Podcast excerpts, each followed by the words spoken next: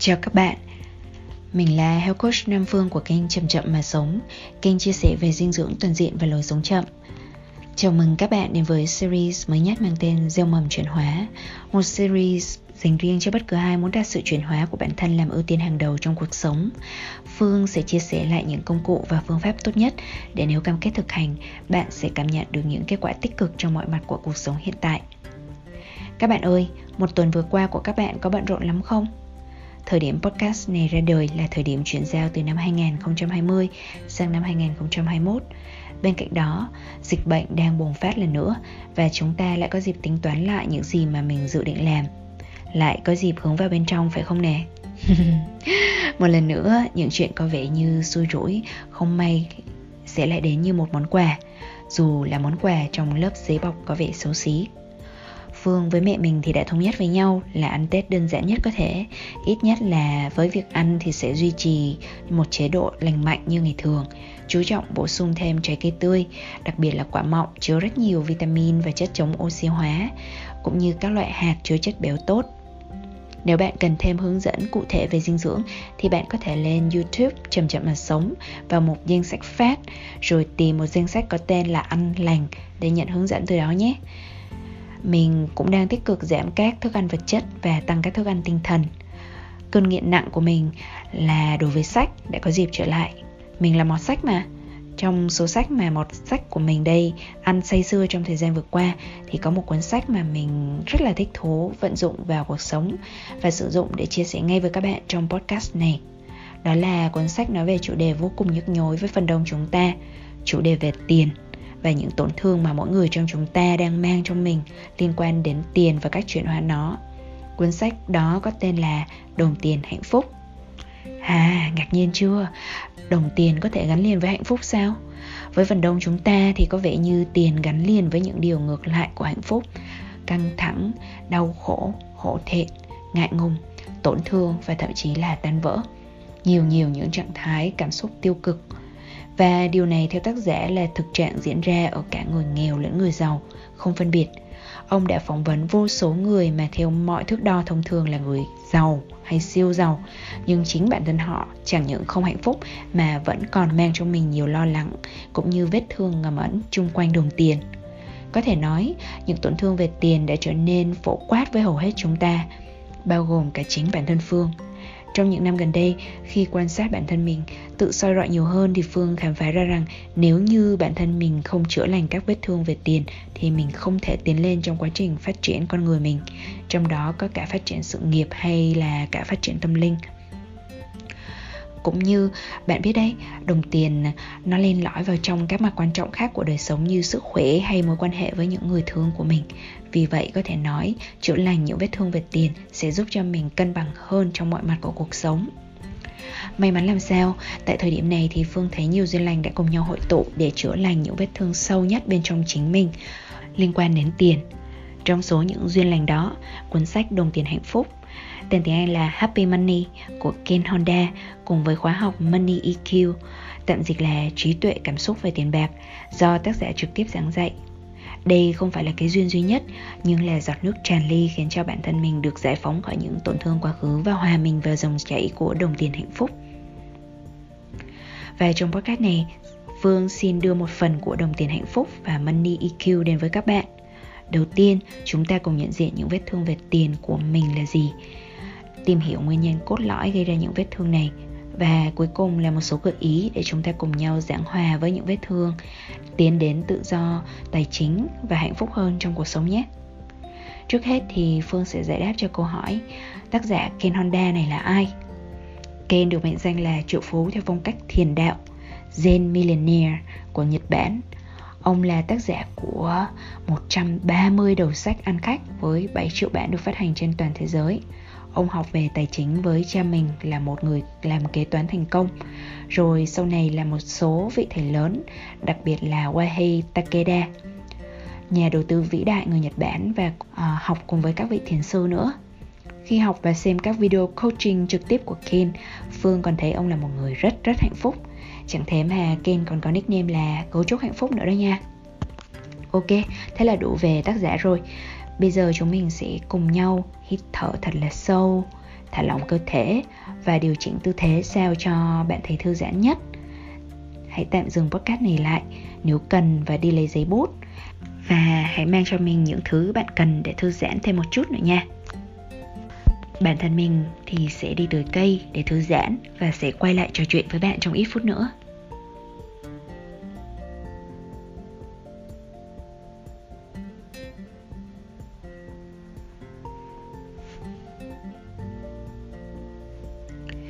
Sao rồi các bạn ơi, bạn đã hoàn toàn thả lỏng chưa? À, không phải ngẫu nhiên mà Phương luôn luôn nhắc bạn thả lỏng và thư giãn trong khi nghe podcast đâu. Nhiều người trong chúng ta có thói quen multitask và đặc biệt là khi nghe podcast thì hay kết hợp với việc này hay việc kia. Chuyện này không có gì sai, chẳng qua là đối với những nội dung quan trọng, việc tập trung hoàn toàn cho việc lắng nghe sẽ giúp bạn đạt được hiệu quả tối ưu nhất. Trong khi đó, nếu bạn thả lỏng, đó sẽ là một trạng thái giúp cho bạn dễ dàng tiếp nhận và quan sát bản thân mình. Theo lời của Ken thì thả lỏng là một trạng thái gần với tình yêu. Nó là nền tảng của tính thức, của sự chấp nhận vô điều kiện, là sẵn lòng tin tưởng mọi chuyện rồi sẽ tốt đẹp. Rồi, không ra dòng nữa. Sau đây là nội dung chính nè. Để trả lời cho câu hỏi, vết thương tiền bạc nào của bạn đang cần được chữa lành, chúng ta hãy cùng làm nhanh một bản đánh giá mang tên bản đánh giá vết thương tiền bạc. Phương sẽ chậm chậm đọc lên những câu hỏi để bạn có thể trả lời có hoặc không. Bạn sẽ luôn có tầm 5 giây để check-in với bản thân, nhưng đừng ngần ngừ lâu quá thời gian đó nhé. Đừng suy nghĩ quá nhiều mà để mình trả lời theo cảm nhận. Hãy thật trung thực với chính mình. Không ai biết câu trả lời của bạn và cũng không có điểm số. Mục đích duy nhất của đánh giá là để giúp cho bạn nhận diện về phần nào đó trong bạn đang cần được chữa lành mà thôi. Bạn sẵn sàng giấy bút chưa? Nào, Hãy thở sâu và cùng nhau đến hạng mục đầu tiên mang tên vết thương cốt tủy. Hãy tưởng tượng về chính mình khi còn nhỏ, đâu đó vào khoảng trước năm 3 tuổi. Nếu bạn nghĩ rằng mình không nhớ được hay tưởng tượng được mình sẽ như thế nào, bạn có thể đơn thuần dành ra một phút để cảm nhận cái phần bên trong mình vẫn còn cảm thấy ở độ tuổi tí hin đó và hỏi mình ba câu hỏi sau mỗi câu hỏi đơn thuần ghi xuống chữ có hoặc không nhé. Trước năm 3 tuổi, Bạn có cảm thấy an toàn không?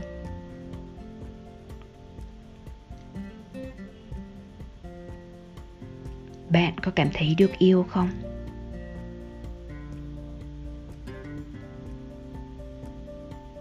Bạn có cảm thấy mình quan trọng hay có ý nghĩa không?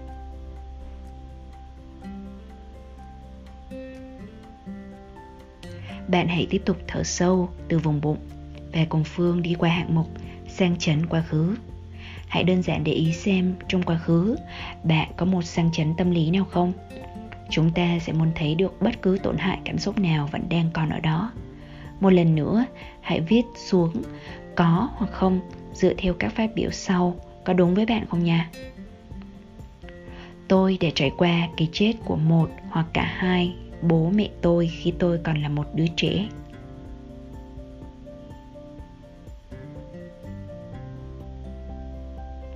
Tôi để trải qua cái chết của một người anh, chị hoặc em ruột khi tôi còn là một đứa trẻ.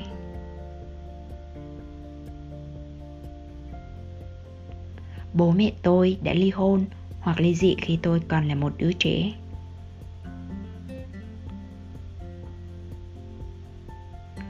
Tôi đã ly dị.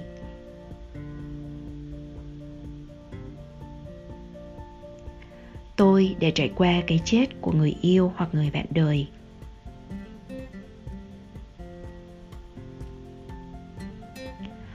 Tôi đã trải qua cái chết của con mình.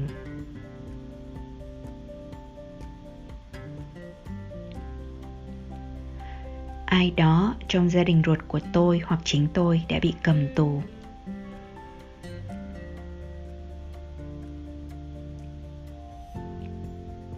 Tôi để trải qua một chấn thương hoặc bệnh tật.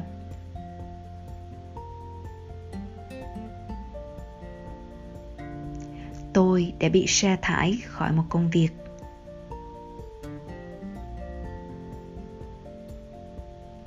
Tôi đã trải qua một thay đổi lớn trong tình hình tài chính, như là một vụ phá sản.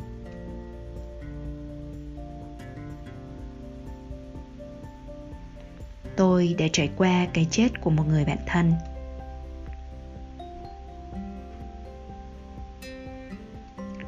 Ai đó trong gia đình ruột của tôi hoặc chính tôi đã tham gia chiến tranh.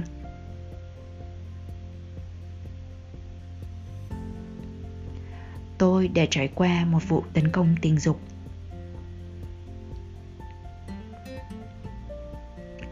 Bạn ơi nếu như có một số cảm xúc khó khăn đang đi lên do nhớ lại các trải nghiệm tệ hại trong quá khứ thì bạn có thể dừng lại một chút với 10 hơi thở bụng. Điều này sẽ giúp bạn bình tâm. Theo Ken Honda thì tuy nhớ lại sự việc cùng các vết thương thời thơ ấu là rất đau đớn, song nếu bạn thực sự mong muốn thay đổi mối quan hệ với tiền bạc thì đây là bước cần thiết. Rồi, nếu bạn đã sẵn sàng, hãy cùng Phương đi qua hạng mục sang chấn lặp lại trong quá khứ. Những sự kiện mang tính sang chấn được lặp đi lặp lại thì hay bị bỏ qua, đơn thuần là nó diễn ra thường xuyên qua thời gian. Chúng mình có thể dần nghĩ rằng chuyện này là bình thường thôi. Bây giờ, hãy chú ý cảm nhận xem có những tổn thương tâm lý lớn nào vẫn đang ở trong mình nhé. Tôi đã nhiều lần trải qua việc bị bắt nạt tại trường học hoặc tại nhà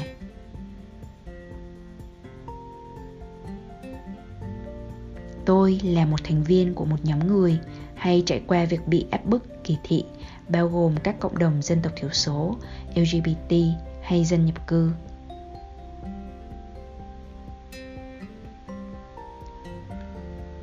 Tôi đã trải qua tình trạng lạm dụng trẻ em, cho dù dưới dạng ngôn ngữ, cảm xúc, thể chất, tình dục hoặc thường xuyên bị bỏ bê.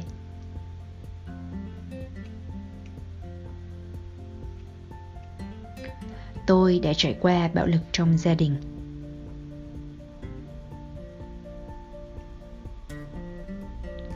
Cuối cùng là hạng mục sang chấn gia đình. Bạn có thể biết hoặc không biết về các sang chấn gia đình được truyền lại từ một hoặc nhiều thế hệ về trước. Chúng đơn thuần là ít khi được nói đến. Nếu có các sang chấn gia đình quan trọng mà đang làm ảnh hưởng đến bạn bạn sẽ thường thấy các mẫu thức hành vi xảy ra qua một vài thế hệ trong gia đình.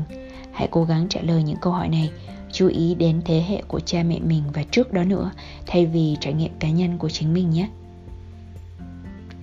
Gia đình tôi đã trải qua nghèo khó cực độ.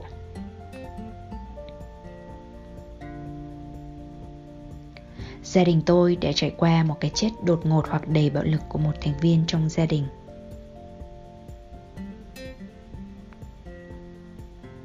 Gia đình tôi đã là nạn nhân của một tội ác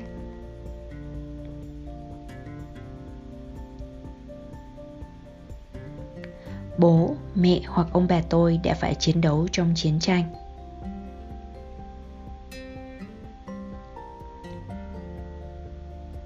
Gia đình tôi đã bị ép phải di cư đến một đất nước mới.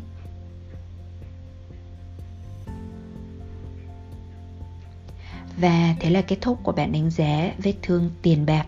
Khi hoàn thành, bạn có thể nhìn qua tổng thể và xem đâu là hạng mục chứa đựng nhiều đau đớn cảm xúc nhất đó có thể chính là nơi cần sự chú ý đặc biệt của bạn trên hành trình chữa lành các vết thương tiền bạc.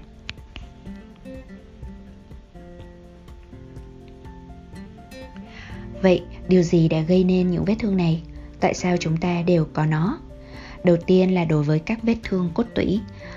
Đây chính là những mẫu thức về liên hệ với cuộc sống mà thường được hình thành từ rất sớm, trước năm 3 tuổi. Những mẫu thức này là cách thức chính mà ta thường liên hệ với thế giới ngoài kia – trong dạng thức đơn giản nhất của nó, thì nó chính là liên hệ đến ba câu hỏi quan trọng. Tôi có an toàn không? Tôi có được yêu không? Tôi có quan trọng không? Đối với sang chấn quá khứ, những sự kiện trong quá khứ có thể là sự kiện chỉ xảy ra một lần, như tai nạn xe bị tấn công hoặc cái chết của một người thân, nhưng đã gây gián đoạn cái hiểu của chúng ta với cuộc sống. Chúng ta có thể cảm thấy an toàn trước đó, nhưng sau sự kiện, chúng ta không còn chắc là mình được an toàn nữa thậm chí ta có thể thấy mình luôn tìm kiếm, chờ đợi nguy hiểm xuất hiện trên mọi góc đường mà mình đi. Cũng có dạng thứ hai của sự kiện sang chấn mà củng cố thêm nỗi đau cốt tủy của ta. Ví dụ là khi ta bị bắt nạt tại trường học, thì nó có thể củng cố thêm niềm tin rằng thế giới này không an toàn. Đối với sang chấn gia đình, thì không phải là hiếm khi ta thấy một ai đó mang nỗi đau ẩn giấu và vô hình của gia đình mình. Nếu được giấu đi, ta có thể không biết được sang chấn có khởi thủy là gì, nhưng ta vẫn có thể cảm nhận hậu quả của nó. Ví dụ như ông bà hoặc thậm chí các vị tổ tiên về trước đã phải sống qua thời kỳ chiến tranh, thì những niềm tin của họ có thể được truyền trao qua nhiều thế hệ gia đình. Đó cũng có thể là một sự kiện mang tính cá nhân của họ như mất đi một người con, phá sản hoặc bị trục xuất, bị đẩy ra khỏi quê hương chôn rau cắt trốn. Và chúng ta đều biết, đã là người Việt Nam thì ai ai cũng trải qua những vết thương dạng này. Không cần phải là người quá nhạy cảm, chúng ta vẫn có thể thấy được hệ quả chiến tranh vẫn còn ở đó trong gia đình. Từ cách thức mà ta luôn ám ảnh với việc tích trữ, điên cuồng gom góp để đối phó với những bấp bênh của cuộc sống, cho đến cách chúng ta ăn như thế đây là bữa ăn cuối cùng. Còn đối với những niềm tin trong gia đình, thì những niềm tin mà gia đình của chúng ta đang giữ có thể ảnh hưởng lên cách chúng ta nghĩ và cư xử đối với đồng tiền Ví dụ, nếu bạn lớn lên và được chứng kiến bố mẹ mình cắt các phiếu mua hàng giá rẻ hay mặc cả khi đi chợ, bạn có thể tin rằng tiền là thứ khan hiếm và thứ tốt nhất bạn có thể có là thứ rẻ nhất. Nếu bạn chứng kiến bố mẹ mình tiêu tiền hoang phí, bạn có thể hình thành niềm tin rằng tiền là thứ cần được tiêu đi càng nhanh càng tốt. Bên cạnh đó, cũng thường thấy một thực trạng là bạn chọn hướng đối nghịch lại với ba mẹ mình. Nhưng điều này cũng thường tạo ra trải nghiệm móc méo không kém, đơn thuần chỉ là đối ngược lại với niềm tin không lành mạnh của ba mẹ bạn về đồng tiền mà thôi. Có một số yếu tố khác như xã hội hóa và nền văn hóa của chúng ta. Đối với yếu tố xã hội hóa thì những nhóm đồng trang lứa của chúng ta có thể gây ảnh hưởng đến cách chúng ta nghĩ và cư xử rất là nhiều. Nếu mọi người ở trong nhóm tiết kiệm tiền, chắc chắn chúng ta cũng làm thế. Nếu mọi người tin tiền là tệ hại ta hẳn là cũng tin thế luôn. Trong khi những hệ thống niềm tin chung này thường không được coi là điều gì đó đau thương, nó lại giới hạn sự tự do đối với chúng ta. Chúng ta không dám tin những điều khác với chuẩn mực, không dám thử những điều mới và không dám khám phá những con đường khác biệt. Còn đối với yếu tố văn hóa thì nền văn hóa đại chúng tức là những điều thường hay xuất hiện trên truyền hình, đài báo và thế giới mạng đều kể câu chuyện nào đó về cách thế giới này vận hành và tiền có ý nghĩa như thế nào. Nếu như trên các chương trình truyền hình hay vẽ ra chân dung những người giàu như một thế lực độc ác và tham nhũng, bạn chắc chắn sẽ tiếp nhận niềm tin đó. Nếu như tất cả những kênh truyền thông mà bạn đang sử dụng đều nói rằng thế giới này đầy hiểm nguy, bạn cũng sẽ tiếp nhận niềm tin đó những niềm tin chúng ta được thừa hưởng từ nền văn hóa của mình có thể giới hạn năng lực tin tưởng vào những con đường mới và lựa chọn những trải nghiệm của mình. Và đó là những ảnh hưởng chính đã tạo nên những vết thương lớn về tiền bạc trong xã hội. Chúng ta, ai cũng nói tiền là phương tiện và nó không thể mang lại hạnh phúc nhưng hành vi của chúng ta lại bị ảnh hưởng bởi những niềm tin hạn hẹp xung quanh đồng tiền. Chúng ta có những tổn thương lớn và niềm tin giới hạn được truyền trao từ nhiều thế hệ, rồi lại sống trong nền văn hóa tiêu dùng mà ngày càng củng cố thêm niềm tin đó. Chúng leo lái cuộc đời ta trong vô thức và nhấn chìm chúng ta trong đau khổ, bất chấp bao nhiêu tiền mà chúng ta sở hữu. Nhưng không sao bạn ạ, nếu bạn thấy mình cũng ở trong đó, hãy biết rằng bạn không phải là nạn nhân duy nhất chúng ta ai cũng từng là nạn nhân cả, nhưng không phải là nạn nhân của đồng tiền, vì bản thân đồng tiền cũng chỉ là một phương tiện, mà chúng ta là nạn nhân của một tâm thế hạn hẹp chưa được khai phóng xung quanh phương tiện này. Đại dịch đến đã giúp phá vỡ những ảo tưởng cũ của chúng ta về một nền kinh tế chỉ dựa trên sự tích cóp cá nhân của tư duy khan hiếm. Chúng ta trước hết phải cảm ơn nó. Đã đến lúc chúng ta ấn nút tạm dừng để ngồi lại nhìn sâu vào tổn thương mà bản thân vẫn đang mang để rồi chữa lành cho chính mình trước khi chuyển sang câu hỏi làm thế nào để chữa lành vết thương tiền bạc Phương xin kể lại câu chuyện thú vị do bác Ken kể. Bác đã được theo học về cách đầu tư và kiếm tiền từ tỷ phú Wahei Takeda. Có thể bạn chưa nghe đến tên của ông Wahei, nhưng vị thế của ông ở Nhật Bản được mệnh danh là tương tự như Warren Buffett đối với người Mỹ thậm chí còn hơn thế vì ông đã dạy rất nhiều người cách sử dụng tiền dựa trên giá trị sống tốt đẹp và phong cách sống zen Zen được hiểu là thiền hay đơn thuần là trạng thái cân bằng thăng hoa khi con người hòa nhịp với vũ trụ. Zen không có nghĩa là tách mình khỏi cuộc sống mà là ung dung sống, làm những động tác của cuộc sống hàng ngày với một cách tự nhiên, chậm chậm. Zen còn đồng nghĩa với sống chậm lại, biến các thử thách trong cuộc sống trở thành đơn giản Ông Wahei khi đã là một tỷ phú thì có vốn đầu tư ở hơn 100 công ty đại chúng trên khắp Nhật Bản. Nhưng ban đầu thì ông khởi nghiệp với một công ty sản xuất bánh kẹo. Tuy nhiên, không giống như các công ty bánh kẹo khác, ông Wahe có một phương pháp lạ thường là luôn bật nhạc thiếu nhi trong nhà máy. Những người công nhân được nghe các em bé với chất giọng dễ thương hát lên lời cảm ơn. Trong tiếng Nhật, cảm ơn là arigato, liên tục và khi họ làm việc thì họ cũng trở nên vui vẻ. Và cứ như thế khi xuất xưởng thì mỗi chiếc bánh quy đều thấm đẫm đến một triệu lần lời ca cảm ơn đó. Ông Wahey tâm niệm rằng mỗi khi một chiếc bánh được tan trong miệng của những em nhỏ, nó sẽ mang năng lượng an lành nhất đến với các em và người chung quanh. Ken Honda sau này đã trở thành học trò của ông Wahey và trong các đầu sách của mình đều ghi lại những lời dạy của người thầy. Một điều đặc biệt là ông Wahey dạy làm giàu, nhưng đồng thời là dạy phong cách sống hạnh phúc. Những giá trị thường mà người ta không gắn liền với đồng tiền thì ông lại dạy là kim chỉ nam quan trọng nhất. Đó là sự trân quý, lòng biết ơn và một trái tim chân thành. Phương xin trích đọc một đoạn trích trong sách đồng tiền hạnh phúc với tựa đề vậy làm thế nào để chữa lành vết thương tiền bạc của bạn? Cơ thể và tâm trí con người dường như luôn nhớ về những tổn thương và vết sẹo trong quá khứ. Dù đó là chuyện đã xảy ra từ quá khứ xa xôi hay mới gần đây, chúng ta vẫn cảm thấy vết thương nhức nhối mỗi khi có trải nghiệm nào đó khơi gợi lại nó. Mặc kệ chúng ta có xoay sở để biến nó thành mô sẹo tinh thần thế nào chăng nữa, thì chỉ cần ai đó đe dọa lấy đi thứ mình sở hữu hoặc mong muốn, tiền bạc chẳng hạn, lập tức chúng ta phản ứng giống hệt như hồi còn nhỏ chúng ta cảm thấy bị tổn thương sâu sắc chúng ta cảm thấy mình vô giá trị hoặc không xứng đáng theo cách nào đó vì một vài lý do, con người đã đánh đồng giá trị bản thân với khả năng có được hay đạt được mọi thứ. Nếu có được điểm số tốt, được khen thưởng hay thậm chí là được tặng quà thì đồng nghĩa với việc xác nhận giá trị và sự hiện diện của chúng ta trên hành tinh này. Nếu không đạt điểm tốt, nhận khen thưởng hay quà tặng, chúng ta sẽ quy về trách nhiệm cá nhân của mình một cách khó hiểu. Có gì đó không ổn với chúng ta. Một sai lầm khủng khiếp nào đó. Rồi chúng ta nhìn mọi người xung quanh và so sánh bản thân với họ. Cứ như vậy, chúng ta giành được đồ chơi mình thích. Giải thưởng mình muốn. Ngay từ khi còn nhỏ, chúng ta đã học được một điều rằng chúng ta là ai, giá trị con người của chúng ta có mối quan hệ mật thiết với thứ bạn đạt được hay có được. Khi lớn lên, các quy tắc tương tự cũng được áp dụng. Nếu được thăng chức, tăng lương hoặc được tặng quà khen thưởng tới tấp nghĩa là giá trị con người chúng ta được thừa nhận mặc dù vậy trong thực tế, chúng ta biết rõ rằng chẳng có mối liên hệ nào giữa tình hình tài chính và giá trị của một con người. Song mọi người vẫn tin điều này bởi vì đó là tất cả những gì họ đã được dạy trong suốt cuộc đời. Một cách để chữa lành vết thương tài chính trong quá khứ của bạn là chấp nhận những điều bạn học được không phải lỗi của bạn và cũng không phải lỗi của cha mẹ bạn. Họ học từ cha mẹ họ, những người vốn lại học từ cha mẹ mình. Nhìn chung, trong một xã hội, mọi người cùng chia sẻ một số trách nhiệm duy trì những niềm tin này. Chúng ta khẳng định chúng thường xuyên và liên tục. Vì vậy, khi mọi người không có tiền, không thể cho tặng tiền hay làm những việc mình muốn làm vì không đủ tiền, họ sẽ cảm thấy mình vô giá trị. Họ cảm thấy bất lực.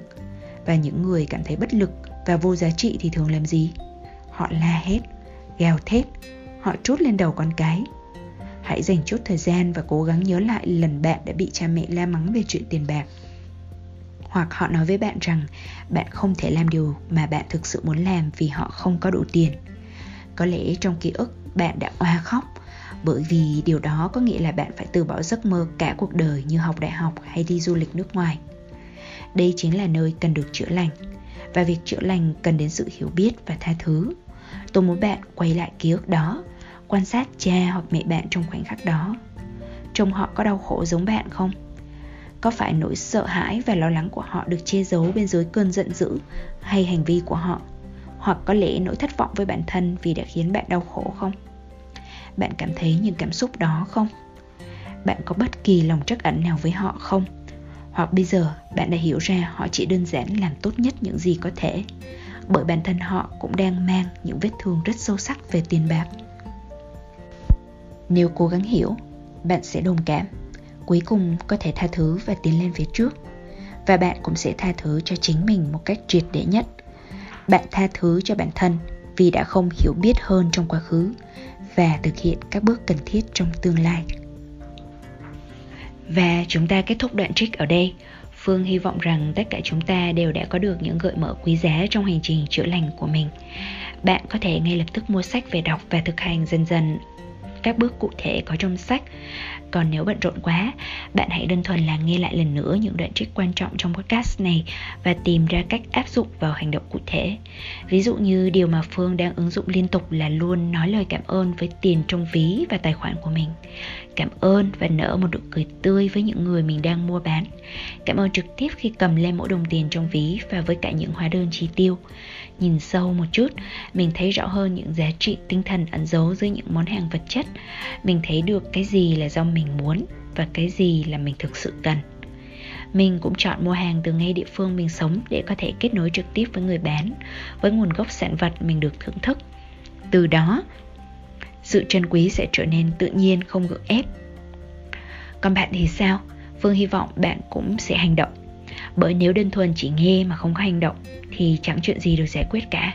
Hành động không ngần ngại là một cách thương mình, còn là cách chữa lành chủ động. Kết lại, phương cũng muốn truyền lại một thông điệp mà phương nhận được trong một khoảng tĩnh lặng khi ngồi nghỉ giải lao giữa những đợt tập trung cho podcast. Đó là, còn tổn thương không có nghĩa là ta không thể sống trọn vẹn. Ngược lại chấp nhận những vết thương trong quá khứ sẽ dạy ta cách sống trọn vẹn nhất trong hiện tại này. Giờ thì đã đến lúc mình phải nói lời tạm biệt với bạn rồi. Bạn có cảm nhận được giá trị hữu ích nào không? Bạn có muốn nghe thêm về money eq trong tuần sau không? Xin hãy chia sẻ với phương qua bình luận tại podcast này nhé. Chúc cho vết thương của bạn dần được khép miệng và chúc cho bạn hòa mình được vào dòng chảy của đồng tiền hạnh phúc. Ngay từ hôm nay xin chào tạm biệt và hẹn gặp lại vào thứ ba tuần sau. thank you